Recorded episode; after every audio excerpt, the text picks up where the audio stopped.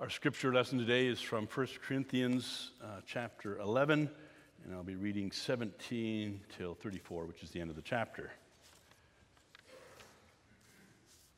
Hear God's words. In the following directives, I have no praise for you, for your meetings do more harm than good.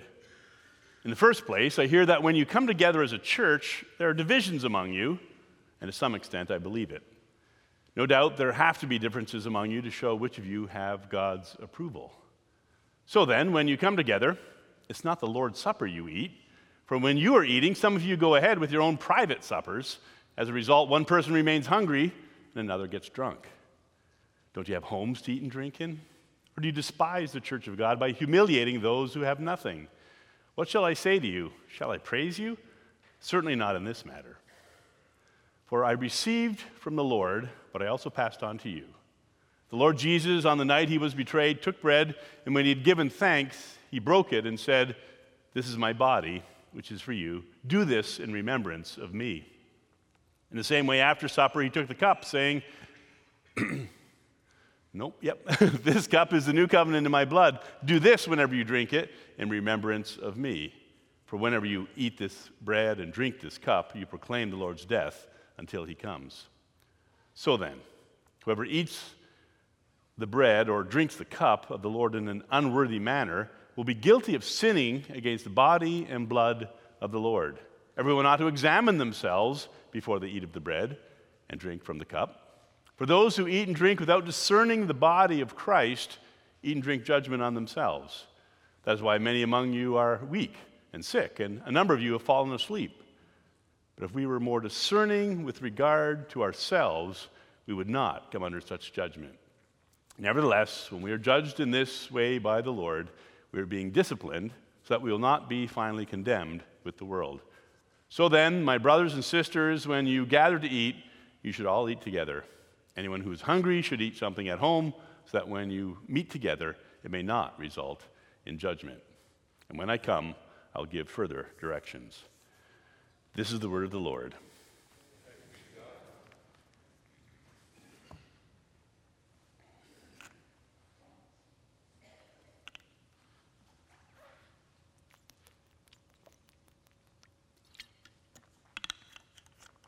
Well, that's a cool picture.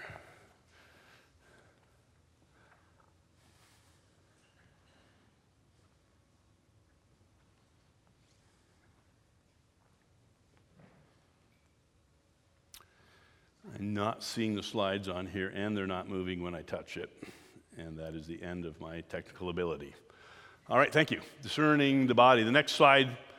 Um, Discerning the body is my title today because that to me is the line in this passage that we have to um, come to understand. Um, put that down. There's nothing I can do with it. Um, next slide, please. So, this season of Lent, um, as I sent out and as I started the service by telling you, we're going to do communion um, every Sunday, except for this Sunday. This Sunday is Preparation Sunday. And now, um, some of you probably remember um, days gone by, anyways, in my experience, when we used to do a preparatory Sunday, when we'd read the preparatory form, and then the next Sunday we would do communion, right? And, and um, in fact, Pastor Brady told me, I'm asking permission right now, Brady, to use your name. Thanks, Brady. Pastor Brady told me that he remembers that in his lifetime, and I don't know if you're aware of this, but he's a lot younger than I am. Um, I have not done the preparatory service that way, anyways, in, in my ministry time. That may be location and other dynamics. Um, but I do remember it, and, and I do think it's important that we, we think out loud once in a while about how we move through our traditions, right? So, um, when I don't read the preparatory form, and as you probably have noticed, I don't read many forms, that's not about any disagreement whatsoever with the content of those things. I love their theology. I think our forms actually have brilliant theology.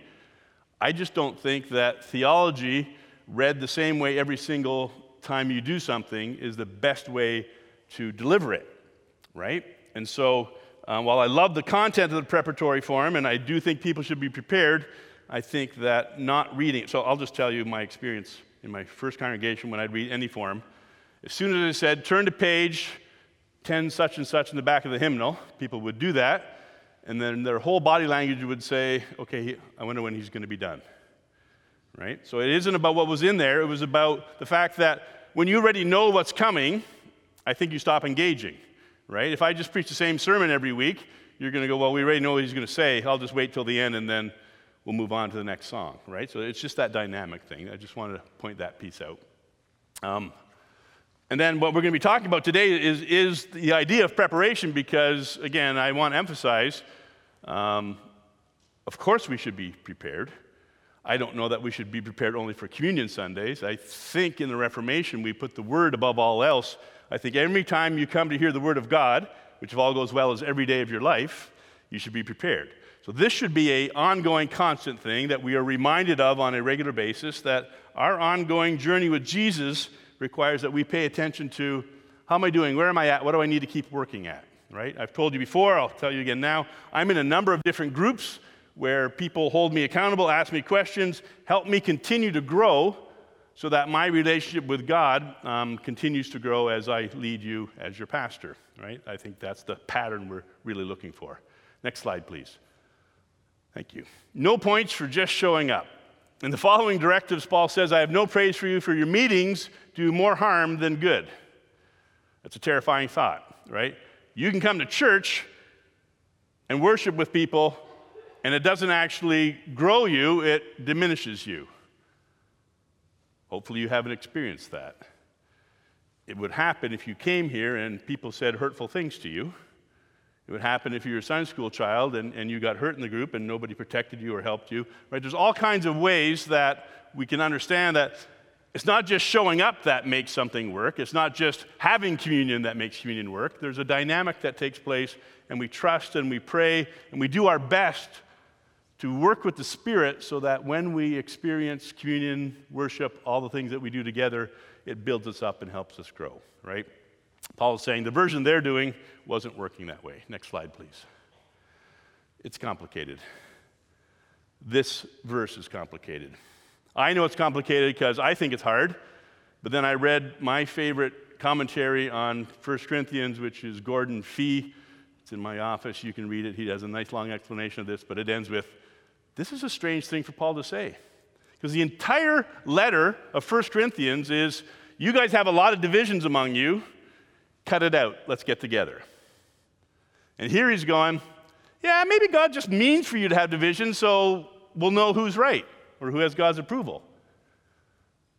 I'm glad, I think, that he doesn't tell us which of the groups has God's approval here.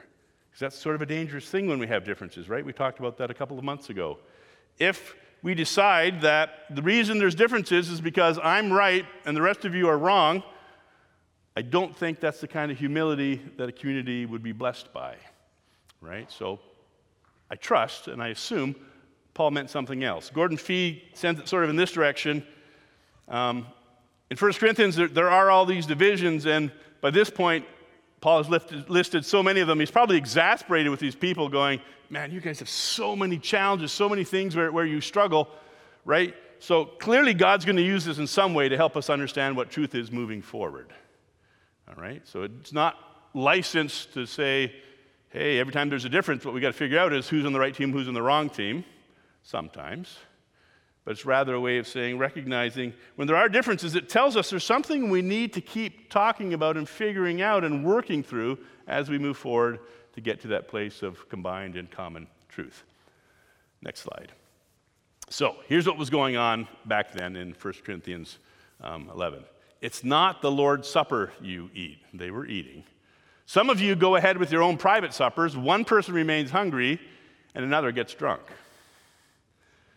Now, I don't know about you, but I've never experienced communion where anybody could possibly get full, let alone go hungry, right? Or get drunk, because I've never seen any more than a thimble of this, and in most of my lifetime, we've been using juice and not alcohol, right? So, just a way of saying this is not our circumstance we're dealing with here. There's something we can learn from it, but we don't live in the same world and we don't have communion the same way. Their communion went like this. They didn't have a church building like this.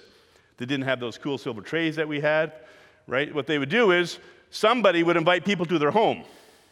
And their homes weren't even as big as our homes, so the people who owned the home were probably richer people in the community, and they likely invited their close friends earlier and said, Hey, we're all getting together anyways, why don't you come early? They would start eating, and then some of the other people, try not to use word other when you're talking about people, some of them, try not to use them when you're talking about people, right?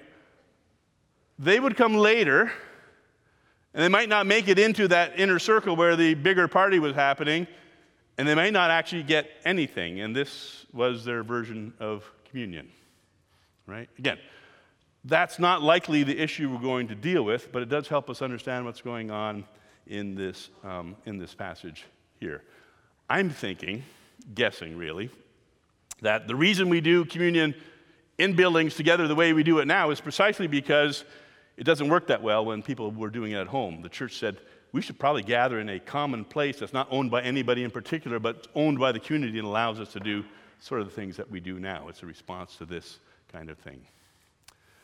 Uh, that was going on then. Next slide, please. The institution. And I call it the institution because that's what our forms call this, right? This is what we call these words from Jesus. Um, when you heard me reading them, you probably recognized wait a minute, I think Pastor Eric says those exact same words every time we have communion. And if you didn't think that, think it for the next six, seven weeks as we have communion every time, because these are the words that guide us and say, this is what communion is about, because this is what the Bible says. They're the words of institution. That's all I want to say about that. You will hear them a lot in the next number of weeks. Next slide. Now, these words. These words are the words quoted in the preparatory form. And I've been trying to think more and more. I, I, said a little bit about why I don't read the form. Part of it is the delivery. I was trying to think back to what was my childhood experience of hearing the preparatory form, and especially hearing these words Whoever eats and drinks the cup of the Lord in an unworthy manner will be guilty of sinning against the body and blood of the Lord. And so when I first heard this, I was four, five, six. I wasn't Big Eric, I was Little Ricky, as my daughter likes to remind me. I'll tell you that story just quickly. My mother is a saver. She saved my kindergarten report card on which it says, Little Ricky has trouble tying his shoes. My daughter, unfortunately, got hold of that. And now, though I've always been much larger than her in her life experience, I am to her little Ricky. It's very wonderful. And I tell you that, one, because it's a fun story, of course, but more importantly, because um, when you are young and small and you hear things, they shape you, right? Most of the self care work that I do has something to do with figuring out what's going on inside my head, where did that come from, and how do I find God's truth about that so I can find healing moving forward, right? And, and I'm not going to suggest to you that the preparatory form scarred me, but I am going to say that these words can easily be misunderstood, um, especially because they are also a little bit complicated, right? The words aren't, the meaning is. So, at first blush, Four year old Ricky hears these words and he goes, Oh no, if I don't do this right, I'm in big trouble, right? That's the thought. Because this unworthy manner, and in our tradition we've kind of leaned into this, this unworthy manner seems to mean that if you don't understand exactly how communion works, then you're probably doing this wrong and you probably shouldn't be, right?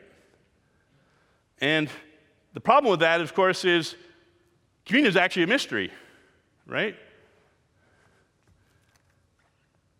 This is my body. No, this is a loaf of bread. No, this is his body. No, it's still a loaf of bread. And there's a mystery about how you're taking this bread in faith feeds you and nurses you in your soul, right? We just need to understand it's meant to be a mystery.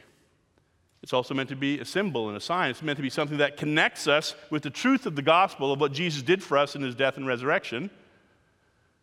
But it's meant to be that by way of, of symbol, right?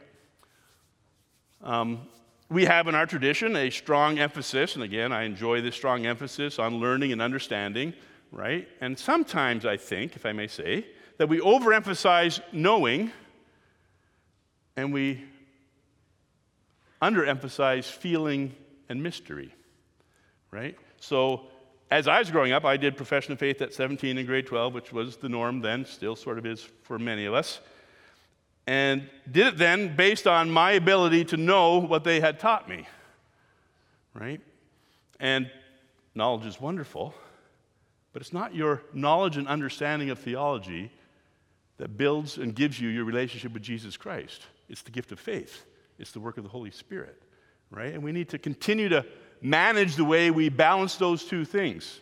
Sure, if um, so, I have one guy talking to me right now. He wants to join us.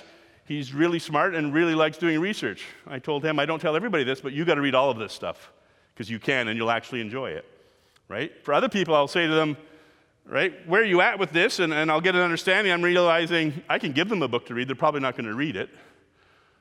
So, do I have to say to them, unless you know enough, you can't participate? No, of course we don't say that.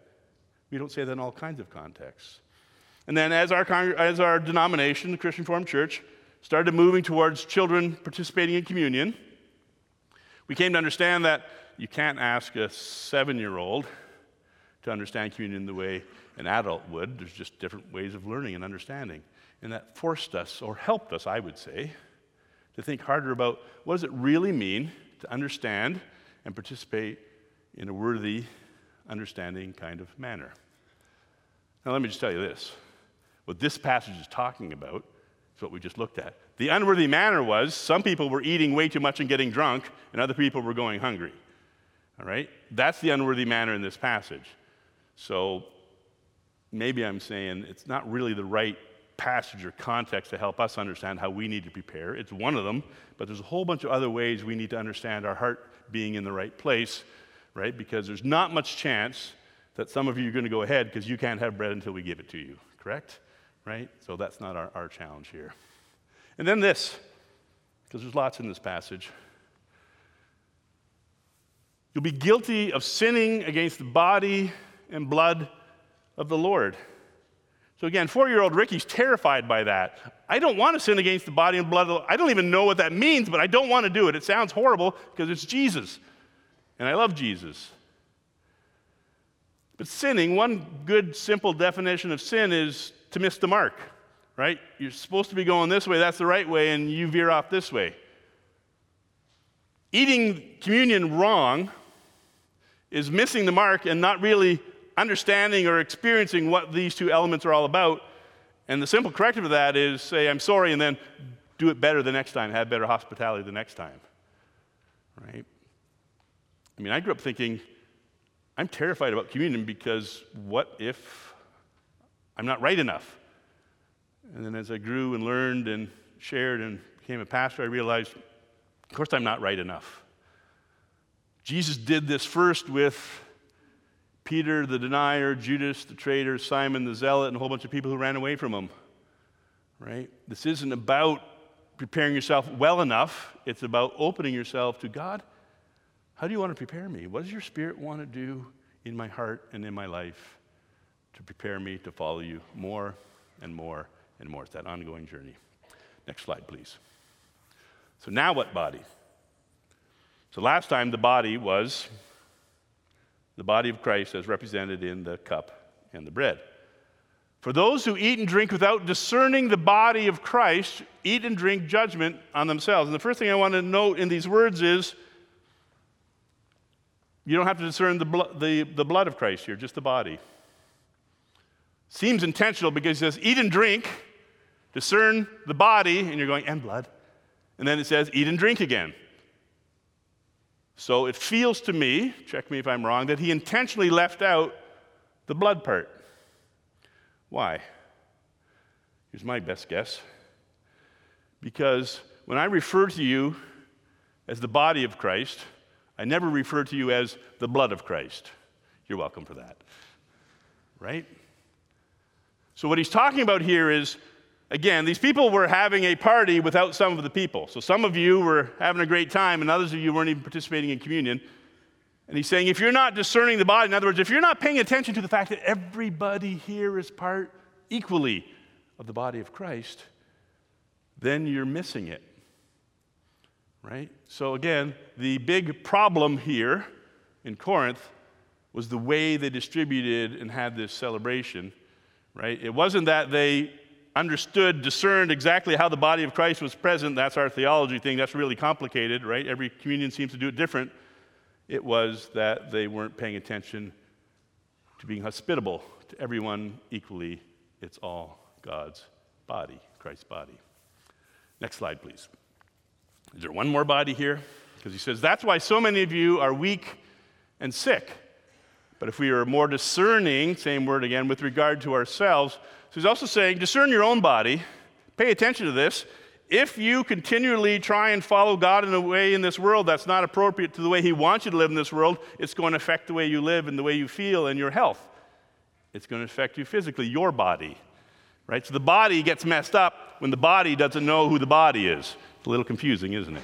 Right? That might be why we get off course on this sometimes. I think that's clear enough. Next slide. So, preparation, preparing for communion. Let's do this. Let's continue to do this. And I see three things that we need to do. You need to know Jesus, you need to know Christ. You need to know that this is the body of Christ. You need to know that this is the body of Christ. You need to know Jesus himself. I have just um, hired a spiritual director. And a spiritual director starts by asking you a bit about yourself and your story.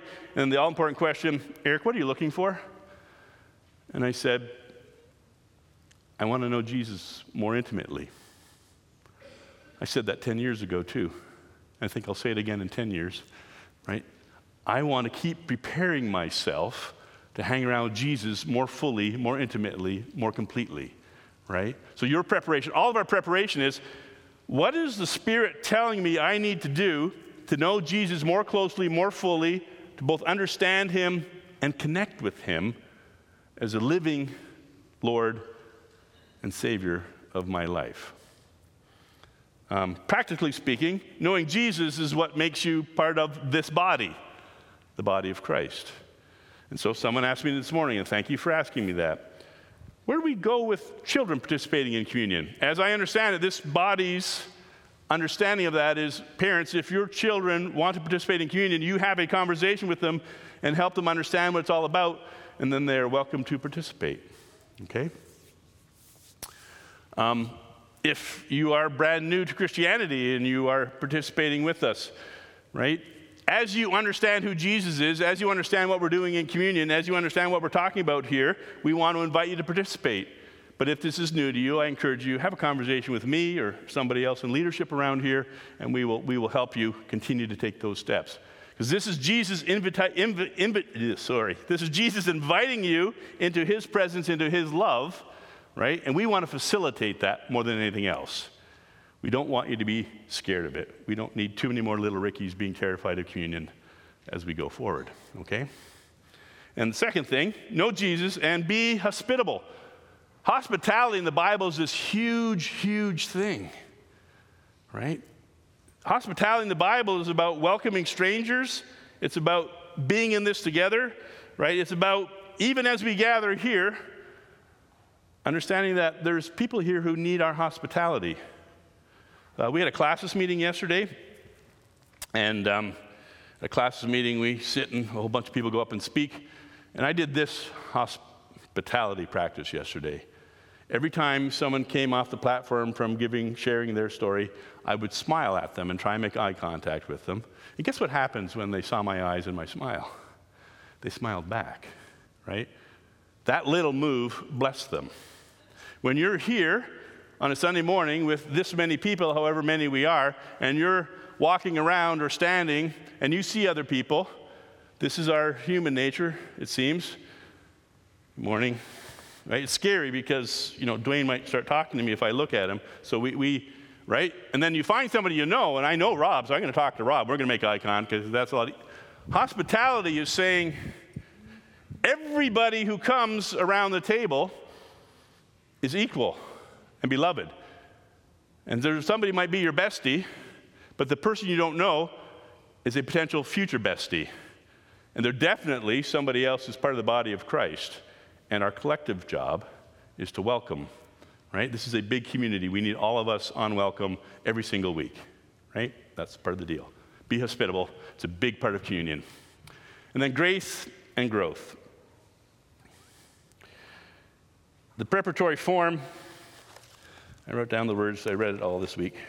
I have lots more thoughts on it. I can tell you them some other time if you ask me. Um, the preparatory form encourages us to do these things to be truly sorry, to sincerely believe, and to earnestly desire to leave, lead a godly life. Right? Um, those are, those are challenging high bars, and, and they're meant to be, right? Keep on going is really what it's saying. You're not there yet, keep on going. But as you hear, keep on going, grow, also hear, as soon as you come to communion, Jesus is going, come on in, come on in, Peter, come on in, Judas, come on in, everybody. This is my body for you, right? And so again, we're in that balancing act. You're being stretched, you're being challenged, but you're also being welcomed and that's that funny dynamic of being the body of Christ, where we're all urging each other on with, with, as much energy as we can, but also accepting each other as openly as we possibly can. And communion is that expression, that experience of Jesus doing that with all of us. So, let us prepare our hearts, our minds, our bodies, our lives, not just for communion, not just for Lent but every day and always to keep on living out the gift we've been given in Christ. Our speaker at the classis meeting, we had a retreat part to it as well, was Sid Hielema. And uh, Sid's awesome, I'll just say that. Hi, Sid, in case he's watching. He's not. Um, he gave us a definition of authentic community. And as I'm reading it, I'm going, one, that's awesome, and I want it, so I took it home. And two, this describes what we're trying to do and be in communion and in church and always. So this is going to be my closing prayer. Jesus, let us be this kind of authentic community, rooted in the reality that we believers are redeemed and yet on the way, sinners, people for whom God's grace is sufficient because his power is made perfect in weakness. We see Jesus as Lord, but we also see through a glass darkly. What we do not know is greater than what we do know. What we know, however, is sufficient for us to follow Jesus as salt and light in his groaning creation. We are poor in spirit. And that indeed is our qualification for receiving the kingdom. We celebrate both our unity in Christ and our differences as hands, feet, eyes, and ears of his body. We are each other's teachers, and we are all learners. Amen.